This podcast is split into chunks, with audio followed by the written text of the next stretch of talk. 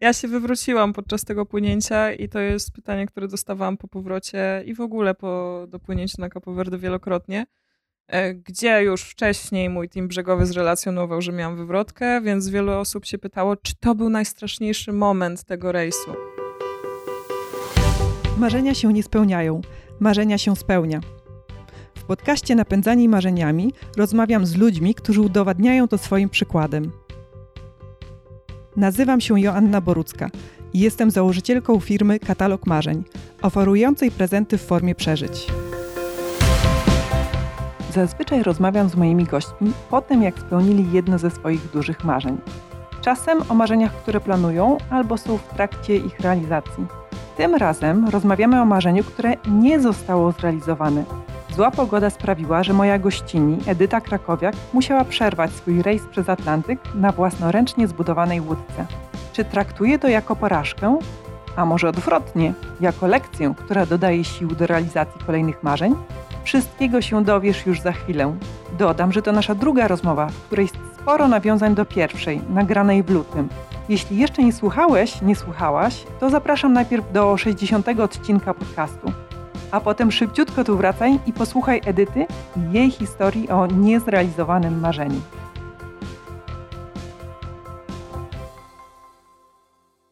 Cześć Edyta. Cześć, ponownie witam, tym razem w lepszych warunkach niż poprzednio. No, ja bym, ja bym polemizowała z tym, czy lepszych, bo spotkałyśmy się 24 lutego. Ja byłam u siebie w domu, a ty byłaś bardzo daleko stąd, bo byłaś na Wyspach Kanaryjskich.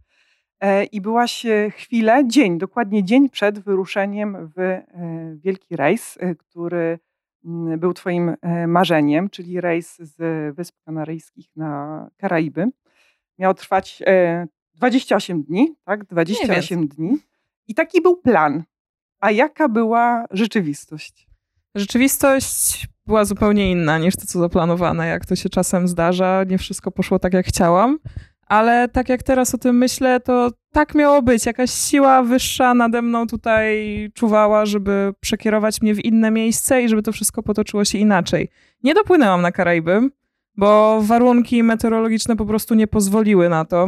Więc w ostatniej chwili, jak jeszcze miałam punkt wyjścia, spłynęłam na Capo Verde po 11 dniach, gdzie 9 spośród tych 11 było w bardzo silnym sztormie. Mhm. Więc całkiem nieźle mnie na tej wodzie przytyrało. Bardzo to było duże wyzwanie dla mnie, ale uważam, że tak miało być. I to, że ja to Capo Verde zobaczyłam i zwiedziłam, to po prostu coś nade mną czuwało, że mnie tam ściągnąć siłą. Mhm. Bo tak to chyba w sumie wyglądało, że ściągnęło, że ściągnęło mnie Capo Verde siłą. I bardzo się cieszę, że się tam znalazłam. A co takiego y, działo się e, na tej wodzie? I od razu też zapytam, bo twoja łódka nazywa się, e, powiedz mi po polsku, jak się ją, y, czy wymawia się ją z angielskiego? Heroina, po prostu heroina, heroina po, prostu, po prostu heroina. E, przyjęłam angielską pisownię, żeby rozróżnić jednak tą kobietę heros od narkotyku, bo po angielsku różni się to literką E na końcu, stąd tylko jest po angielsku. I heroina, inaczej bohaterka. Bohaterka. No właśnie. I teraz czy faktycznie musiała wykazać się e, bohaterstwem twoja łódka? Była dzielniejsza niż ja.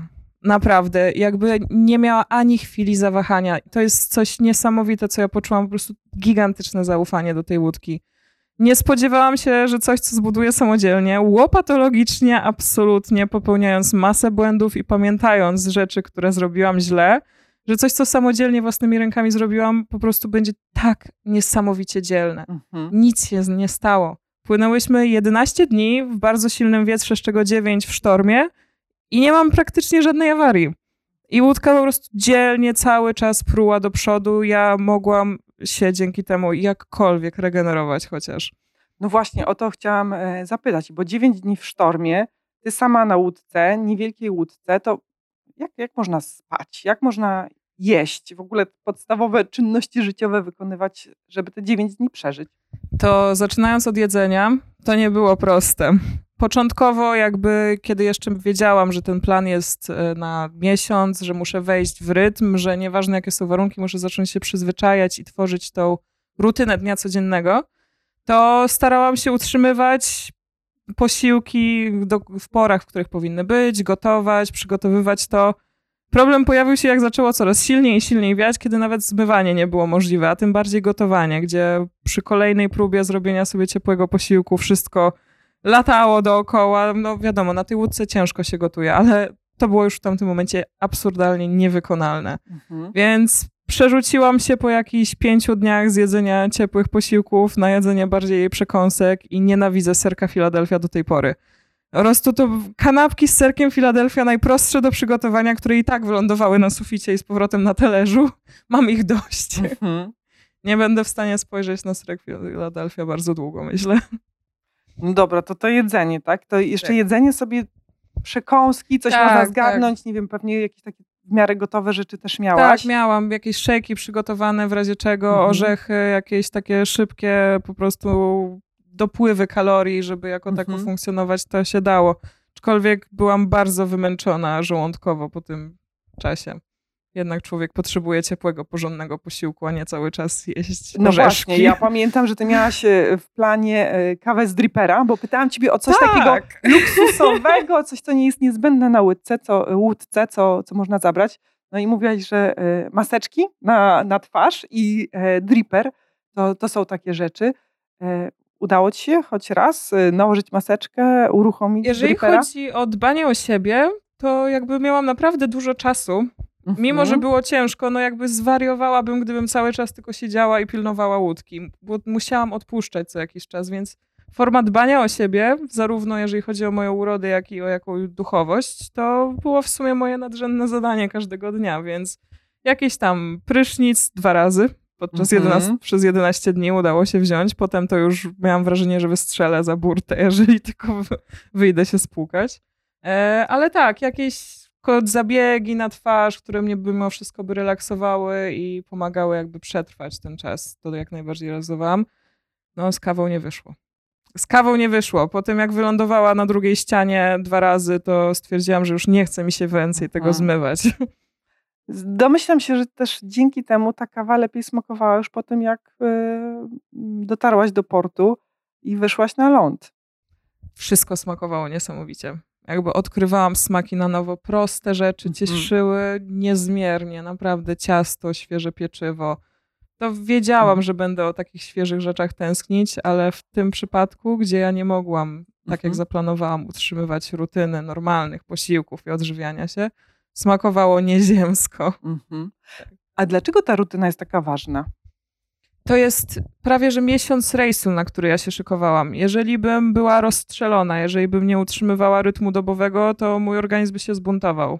Jestem tego prawie że mhm. pewna. To jest nawet widać w mojej pracy, gdzie ja wypływam w rejsy, no co prawda jeden po drugim, ale no nie, nie tak długie, mhm. że trzeba dbać o swój regularny rytm dobowy, że organizm się tego domaga, bo inaczej zaczyna się po prostu czuć źle. Zaczynają się jakieś boleści, zaczyna się być rozkojarzonym, zaczyna się być jakby sennym cały czas już praktycznie wtedy, więc rytm dobowy jest bardzo ważny. Mhm. Zresztą rutyna utrzymuje nas w ryzach.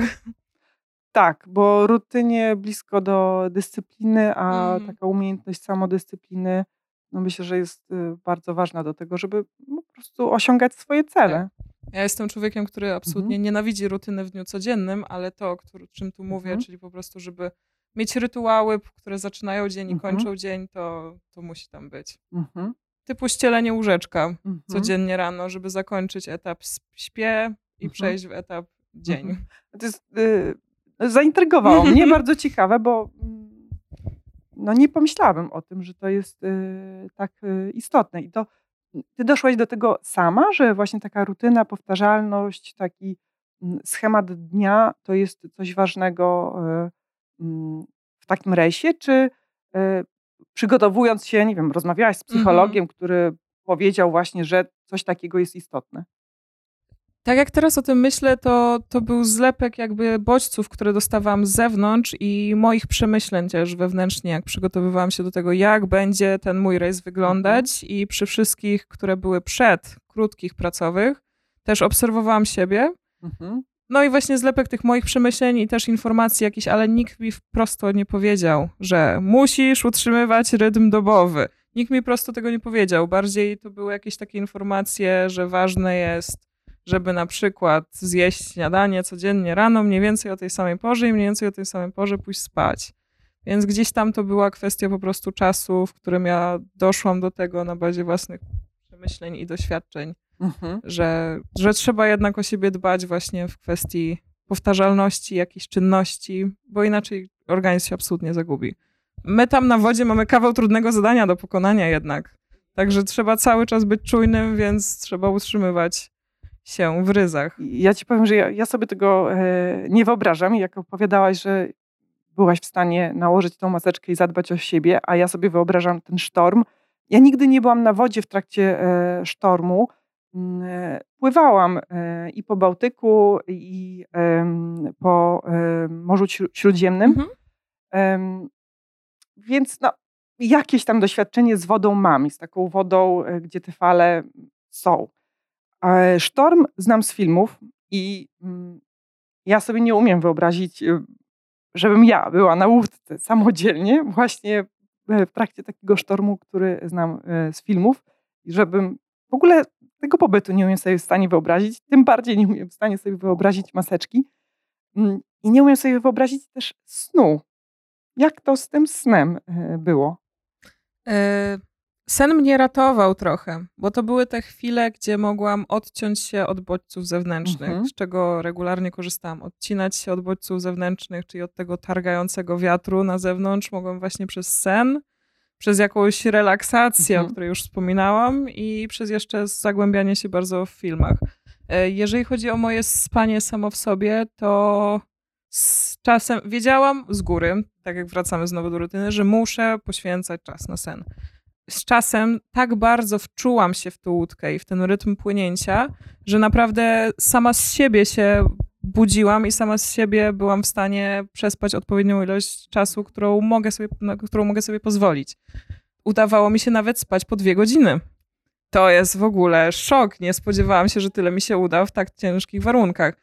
Po prostu była, to była kwestia tego, że z tą łódką się tak wczułam się w nią, w ten rytm, że wiedziałam, kiedy potrzebuje ona mnie czujnej, a kiedy może mi pozwolić na relaks. Mhm. E, No dobra, ale ja sobie wyobrażam tak. No, wielkie fale, ty jesteś sama jedna, żagiel, wiatr. E, mówiąc wprost, czy łódka się nie przewróci, jak ty śpisz? Nie, nie wiem, to nie miałaś takich obaw? Czy ona jest tak zbudowana, że właśnie jest w stanie sobie samodzielnie poradzić? Jest aż tak dzielna? E, ja się wywróciłam. Okej. Tak, Ja się wywróciłam podczas tego płynięcia i to jest pytanie, które dostawałam po powrocie i w ogóle po dopłynięciu na Capo Verde wielokrotnie, e, gdzie już wcześniej mój team brzegowy zrelacjonował, że miałam wywrotkę, więc wiele osób się pytało, czy to był najstraszniejszy moment tego rejsu. Absolutnie nie. To było po prostu dotknięcie wody, nabranie wody, wstanie łódki. To jest łódka Mhm. kilowa, więc ona Mhm. ma taką wyporność stateczność, przepraszam, że wstaje nawet po, kiedy maszt znajduje się poniżej wody. To jest kwestia balastu na końcu, krótka techniczna wstawka. Mhm. E, to było nic. Ja byłam tak znieczulona na to, że mnie to naprawdę nie ruszyło. Po prostu ws- wstałam, spojrzałam, przejrzałam całą łódkę, okazało się, że nic się nie stało. Tu kolejny raz jestem z nas bardzo dumna. Wybrałam wodę i nic nie poczułam. Mhm. A ty byłaś przypięta cały czas? No bo taka wywrotka to też jest ryzyko. E, Jak Wypadnięcia. tylko wysuwałam głowę ponad kabinę, to zawsze byłam już w kamizelce. W środku bym nie wytrzymała 11 dni planowych, 20 paru, będąc cały czas w kamizelce, więc w środku, jak się znajdowałam, to bez niej. Zwłaszcza, że ta przestrzeń jest na tyle mała, że można się zaprzeć. Więc podczas wywrotki siedziałam w bardzo dobrym miejscu, bo siedziałam na, z jednej strony i po prostu najzwyczajniej w świecie nagle stanęłam stopą na suficie. I potem z powrotem usiadłam, a w środku było już tylko dużo więcej wody, nic się nie zmieniło. Okej. E, Także wracając do pytania, nie bałam się, że się wywrócę, bo wywrotka nie była niczym strasznym. Bałam się, że stracę zdolności do płynięcia dalej. Stracę panowanie jakby nad łódką, że coś się stanie z moim systemem sterowania. Tam po prostu co regularnie, kilkanaście razy dziennie sprawdzałam wszystko, Mhm. kilka razy regulowałam w trakcie, zawczasu, jeszcze zanim się coś stanie. E, sprawdzałam ożaglowanie. Gdybym ja straciła zdolności płynięcia tam, gdzie chcę, to bym była zdana na pastwę losu. I tak już się czułam, jak zabawka dla kotka. Jak, jak rzucana po prostu mała, malutka, pluszowa myszka przez kotka, który się mną Mhm. zabawia na tym oceanie. No dobra, ale przy straceniu zdolności e, do płynięcia w pożądanym Mhm. kierunku, em, rozumiem sygnał SOS e, i inne jednostki wtedy, Tak. to jest tak, że one mają obowiązek wręcz mm, po nadaniu sygnału SOS wyruszyć na pomoc. Ratowanie życia na morzu jest bezpłatne, Mhm. więc ja mogłabym stracić łódkę, Mhm. ale życie powinni, powinno zostać moje Mhm. uratowane i sprowadzone na ląd. Mhm. No Mhm. ale nie chciałam stracić łódki, jakby No. jeszcze mamy kawał przygody do przeżycia przed sobą. To zaraz o to e, będę też pytać. Odpowiedziałaś, mam takie pytanie, o co dawało ci wytchnienie, siłę, może nawet uśmiech? Odpowiedziałaś e, de facto już na ten aspekt e, wytchnienia, ale czy miałaś takie momenty, że, że po prostu czułaś się w tych trudnych e, chwilach e, radosna?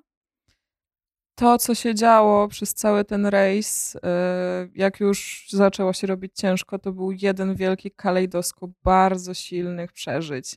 Ja przechodziłam od płaczu i zmęczenia zazwyczaj, nie jakiegoś przerażenia i smutku, tego nie było, e, tylko po prostu gigantycznego zmęczenia i wyczerpania do patrzenia po prostu, wow, ale jest pięknie, Mhm. jest ślicznie, żywioł, po prostu czerpię z tego.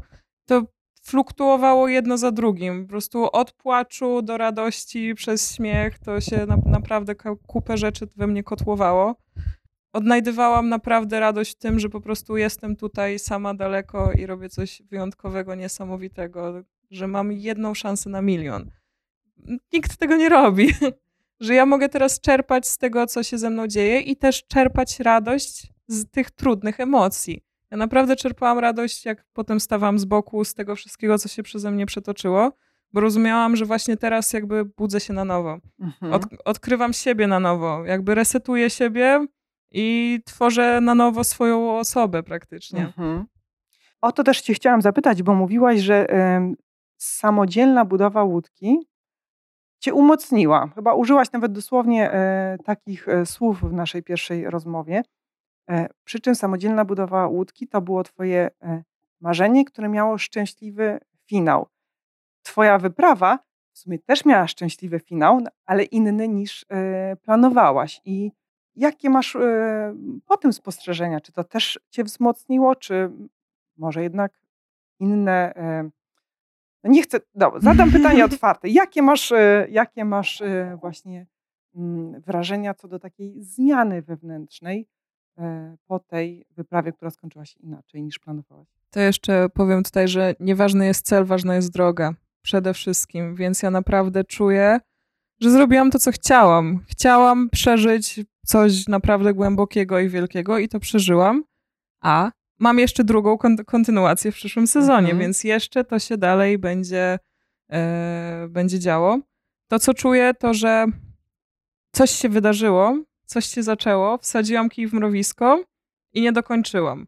Więc zdecydowanie jestem zupełnie inną osobą w tym momencie. Zupełnie, może za dużo. Może za dużo, ale na pewno dużo więcej wartości w sobie znalazłam i w swoim życiu i też dużo więcej rzeczy teraz kwestionuję i układam na nowo, ale jeszcze jest tyle otwartych pytań, na które odpowiedzieć muszę sobie w drugim etapie, Mhm. że czekam trochę na niego, a trochę chcę jeszcze chwilę mieć przerwy, ale na pewno wrócimy do tego, bo bez tego nie będę w stanie chyba dalej kontynuować swojego funkcjonowania, jeżeli nie dokończę tej wyprawy. Po prostu przez to, że naprawdę wiele, wiele, wiele procesów się zaczęło i przez te trudne warunki po prostu musiały zostać przerwane, Mhm. zatrzymane, niekontynuowane. Więc tak, czekamy Mhm. teraz na ciąg dalszy, zobaczymy. No właśnie, powiedziałaś, y, mm, że chcesz kontynuować. Czy to oznacza, że chcesz tą samą trasę jeszcze raz y, e, pokonać? E, Tej samej trasy nie dam rady pokonać, ale łódka w tym momencie stoi na Capo Verde, czyli na Wyspach Zielonego Przylądka, mniej więcej e, w okolicy Dakaru, można powiedzieć, gdzieś poniżej Azoru, w okolicy Dakaru, żeby tu jeszcze Mhm. zobrazować. E, I w przyszłym roku, jak tylko się pojawi znowu sezon, e, czyli skończą się huragany, pojawi się regularny wiatr, to wracam i płynę dalej. Tym razem pokonam trasę z Wysp Zielonego Przylądka na Karaiby Mhm. czyli już przez ten właściwy, właściwy ocean. Mhm. A co takiego wy, wydarzyło się na tych Wyspach Zielonego Przylądka? Bo na początku rozmowy właśnie powiedziałeś, tak. że tak miało być. Tak miało być. Ja bardzo długo zastanawiałam się, y, czy ten mój docelowy przelot przez Atlantyk zrobić prosto z Kanarów na Karaiby, gdzie tak czy siak trzeba gdzieś tam w kierunku tych wysp spłynąć, czy jednak zrobić z Kanarów, zobaczyć Capo Verde jeszcze i dopiero ruszyć na, na Karaiby.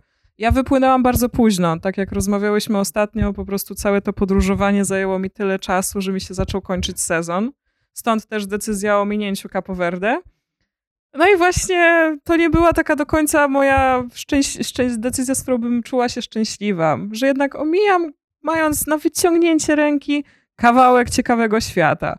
Więc to dlatego uważam, że bardzo dobrze się stało, że tam się znalazłam, bo po prostu mogłam odczarować sobie też, stworzyć własne zdanie o tym miejscu, zwiedzić kawał ciekawego rejonu i też e, zostawić łódkę w niesamowicie bezpiecznych warunkach. Poza obszarem huraganów, w suchym klimacie, gdzie mi nie zarośnie, nie zgrzybieje, nie zalęgną się szkodniki, jest bezpieczna w porcie teraz. Bo jeszcze napomknę, docelowo ja i tak miałam łódkę zostawiać i wracać, kontynuować ten rejs w kolejnym sezonie, tylko już myślałam, że po mhm. drugiej stronie będę po przelocie. Co takiego jest niezwykłego w, y, w? Ludzie są niesamowicie szczęśliwi, mając niewiele. To mnie bardzo urzekło. Jest tam po prostu ogromny uśmiech na twarzach ludzi. Ludzie są weseli, ludzie są radośni. Świat funkcjonuje troszkę inaczej, bo to są wyspy, które e, są jednym z biedniejszych krajów, to trzeba przyznać, ale oni czerpią z prostych rzeczy ogrom radości. I też e, jest to ciekawe kulturalnie, jakby obserwując, co, co mają, czego nie mają, jak wygląda architektura, jak tam to wszystko powstawało jak funkcjonuje w ogóle kraj, który nie ma wody, który no nie za bardzo. Nie za bardzo tam jest dostęp do jakiejkolwiek świeżej wody. Mają celarki i naprawdę ciężko jest. Mhm. E, zobaczenie, jak funkcjonuje taki kraj, który ma niewiele, mi przyniosło po prostu spostrzeżenie takie, że im mniej masz, tym szczęśliwszy jesteś i wcale to ci nie definiuje. My gonimy za czymś, mhm. co w ogóle nie ma żadnego sensu. Tracimy po drodze kupę piękne, pięknych chwil. A tam ludzie naprawdę nie mają wiele i się cieszą tym, co mają. Mam taką koszulkę hmm. i zastanawiałam się, czy jej dzisiaj nie założyć. E, na niej jest tekst e, Expect nothing, e, appreciate everything. Czyli niczego nie oczekuj, wszystko doceniaj. Brzmi mi jak trochę kwintesencja mm -hmm. tego, o czym powiedziałaś. Mm, a myślę, że to jest kulturowo, genetycznie mm, skąd to się bierze, że, właśnie, że ludzie mają takie podejście e, do życia tam? Czy oni nie znają innego życia, czy może to jest tak, że na co dzień jest tak trudno, że każdy moment, y, mm, kiedy jest mniej trudno, e, jest momentem e, wspaniałym? To jest bardzo ciekawe pytanie. Mam wrażenie, że to jest kwestia społeczna tam, hmm. że po prostu ludzie napędzają siebie nawzajem rozmowami, kontaktem ze sobą, wspólnym podziwianiem, wspólnym jakby dążeniem do jakiegoś celu. Ludzie tam mają ogromną kulturę fizyczną chociażby, bardzo dbają o siebie, o swoje ciała, bo tym to mogą. Mm -hmm, to, mm -hmm. Do tego nie trzeba mieć żadnych więcej środków, żeby to robić i napędzają siebie nawzajem. Więc myślę, że tutaj to jest kwestia społeczna, że po prostu wszyscy razem siebie ciągną do tego, żeby od, spójrz, tam mhm. jest ładnie, doceń to, zobacz jak jest fajnie, mhm. pogadajmy, pójdźmy gdzieś. Nie musimy do tego mieć żadnych środków więcej, będzie dobrze. Mhm. I za niczym nie musimy gonić. Nie będziemy mieć więcej, nagle woda nie powstanie. A są też y, mm, nierówności społeczne, no nie wiem. Y, chodzi mi o to, czy są ludzie, którzy widać, że mają jednak więcej y, pieniędzy, czy jednak y, no jest taka równość? Nie zauważyłam jeszcze. Mhm. Może jeszcze za mało czasu tam spędziłam, bo tak, spędziłam tam głównie czas swojej regeneracji, mhm. więc jeszcze chcę tam posiedzieć z dwa tygodnie co najmniej po powrocie. E, na razie nie zauważyłam w ogóle, żeby ktokolwiek odstawał. Mam wrażenie, że tam naprawdę życie jest równe. Mhm. To też może mieć wpływ na to, że nikt za nikim nie, nie patrzy. Mhm. Tak, no właśnie zadałam to pytanie w tym kontekście, bo wydaje mi się, że takim no w naszym społeczeństwie patrząc, że z dużym powodem do frustracji jest to, że widzę, że u sąsiada trawa jest bardziej zielona, więc y, też bym chciała mieć y, trawę bardziej e, zieloną, a y, no ale widzę tylko tą trawę, a nie widzę, że mhm. nie wiem, w środku może w domu już nie jest tak zielono. Nie?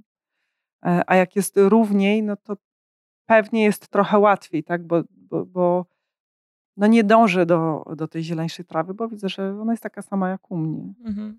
Mm.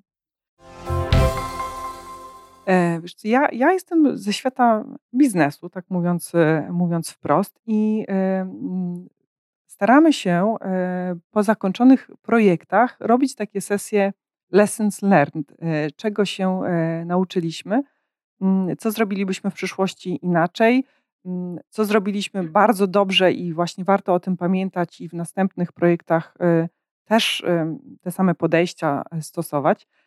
Czy ty też robiłaś sobie taką retrospektywę, właśnie taką sesję, żeby się zastanowić, mm, co poszło dobrze, a jakie wnioski na przyszłość wyciągasz?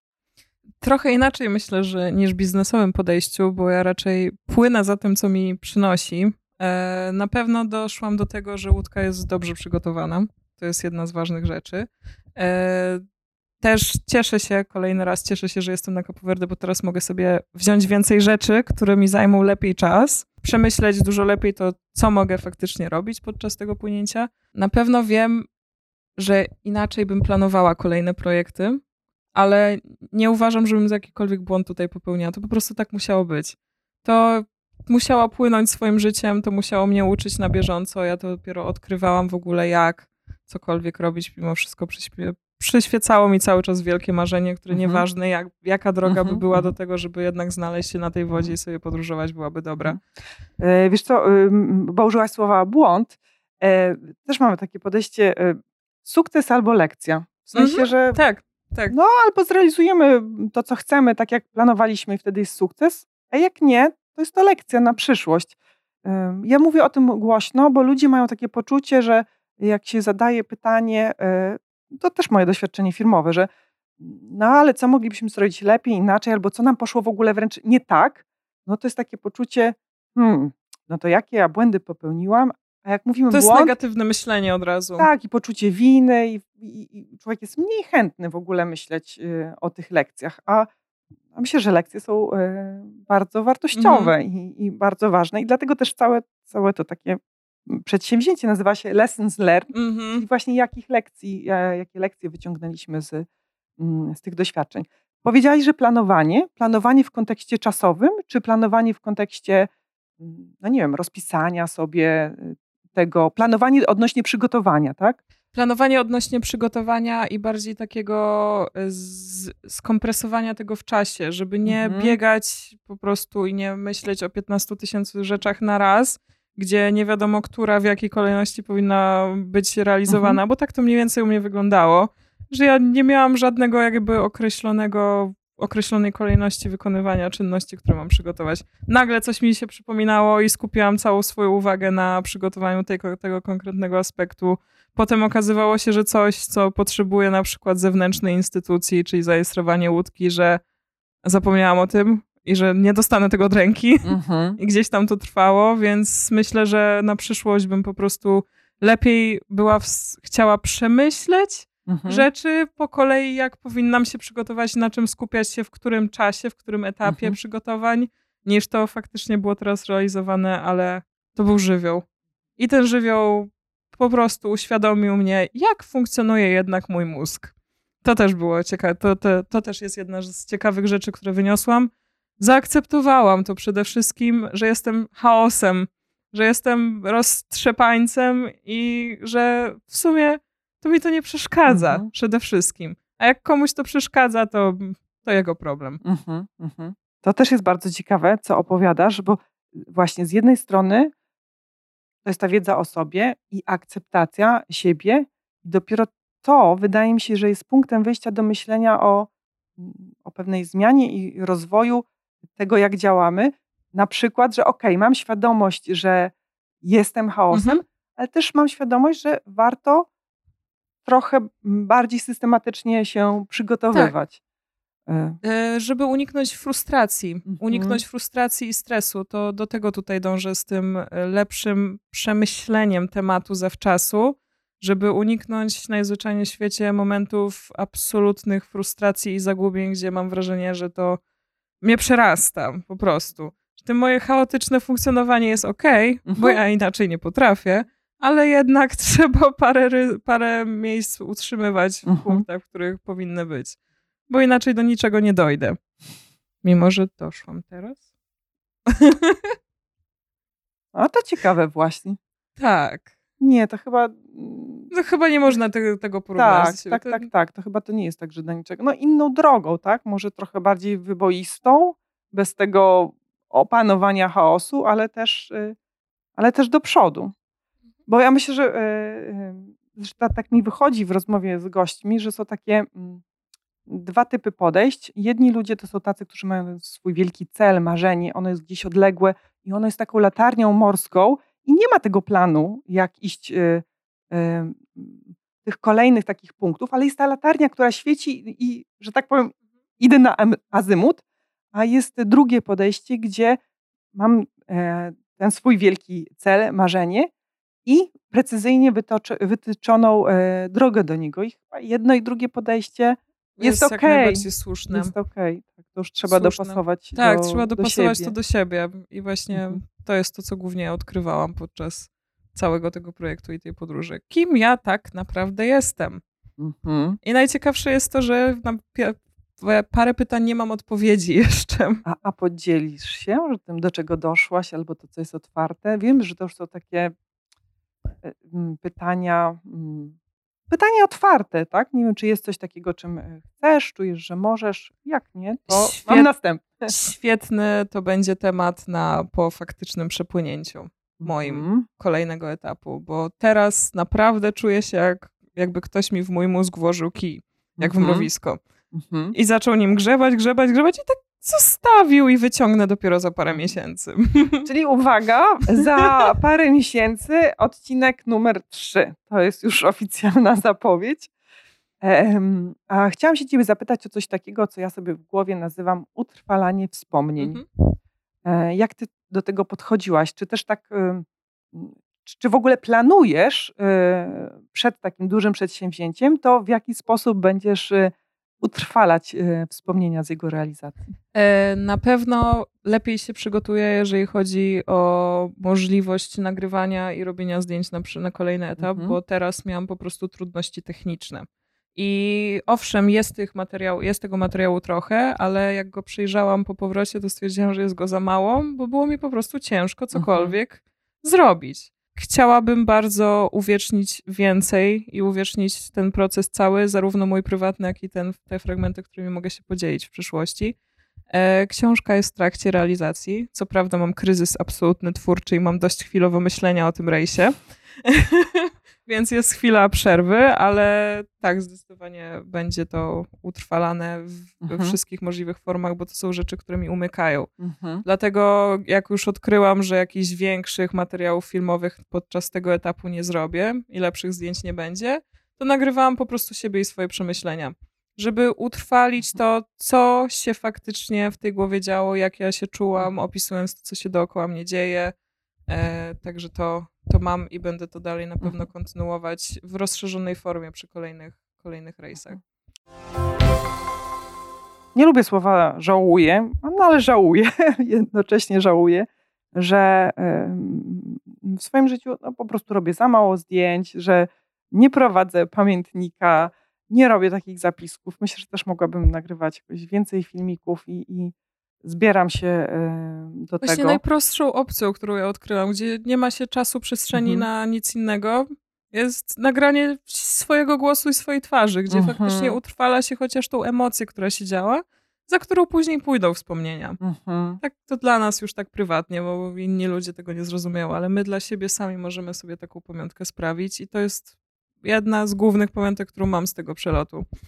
Bo materiały, gdzie regularnie byłam pytana, a pokaż jak było, pokaż te trudne warunki i tak dalej, ja przeglądam tak, no nie widać, no. Na tych wszystkich ujęciach gdzieś tam dookoła i na tych wszystkich zdjęciach, no, no nie czuć tego. Mhm. Mhm. No właśnie. Dlatego myślę, że też warto przed, właśnie przygotowując się do Mhm. jakiegoś takiej większej wyprawy, e, zastanowić się, e, jak, e, jak ja te wspomnienia w jej trakcie będę e, utrwalać. Edyta, e, zbliżając się do końca naszej rozmowy, chciałam się Ciebie zapytać, czy e, Twoje przesłanie dla widzów, słuchaczy podcastu, które miałaś z, w pierwszej naszej rozmowie, m, się e, zmieniło, albo może coś chciałabyś do niego dodać. W pierwszej rozmowie mówiłaś o tym, że to przesłanie można skondensować w sformułowaniu warto się odważyć. Jak na to patrzysz dziś? Popieram dalej. Dalej popieram to. To, co mi jeszcze przyszło do głowy, to, że tylko przekraczając swoje granice można naprawdę coś w sobie odkryć nowego, że dopóki nie przekroczymy Mhm. gdzieś tam swoich granic, e, to nie będziemy w stanie wejść w kolejny etap Mhm. jakby życiowy i, i rozwoju własnej osoby, odkrywania siebie. E, też mogłabym teraz dodać z racji, że w sumie moje przeżycia rejsowe były przeżyciami głównie ogromnie trudnymi, żeby się nie bać trudnych przeżyć, trudnych emocji, nie bać się smutku, przerażenia, płaczu, bo tak jak już wspomniałam, jak spo, spoglądałam na to z boku, to to mnie naprawdę umocniało. To, że odkrywałam, że ciężko jest, ale z tego ciężkiego wychodzę silniejsza. Także nie bać się trudnych przeżyć, nie bać się trudnych emocji, nie bać się strachu, bo po tym strachu przychodzi nagroda. Nagroda w postaci po prostu ogromnej wewnętrznej siły, którą Mhm. gdzieś tam otrzymałam ja po ciężkich przeżyciach rejsowych moich. Bardzo Ci dziękuję za to przesłanie, e, za tą rozmowę. Trzymam kciuki za realizację kolejnego etapu e, Twojego e, marzenia. Już Za- na jesieni.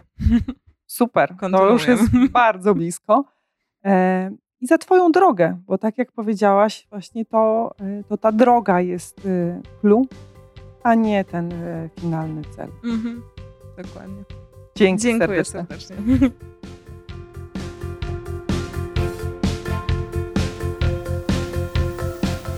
Droga ważniejsza niż cel. Piękne, mocne, prawdziwe. Tego Ci życzę, drogi słuchaczu i droga słuchaczko, abyś znajdował radość w drodze.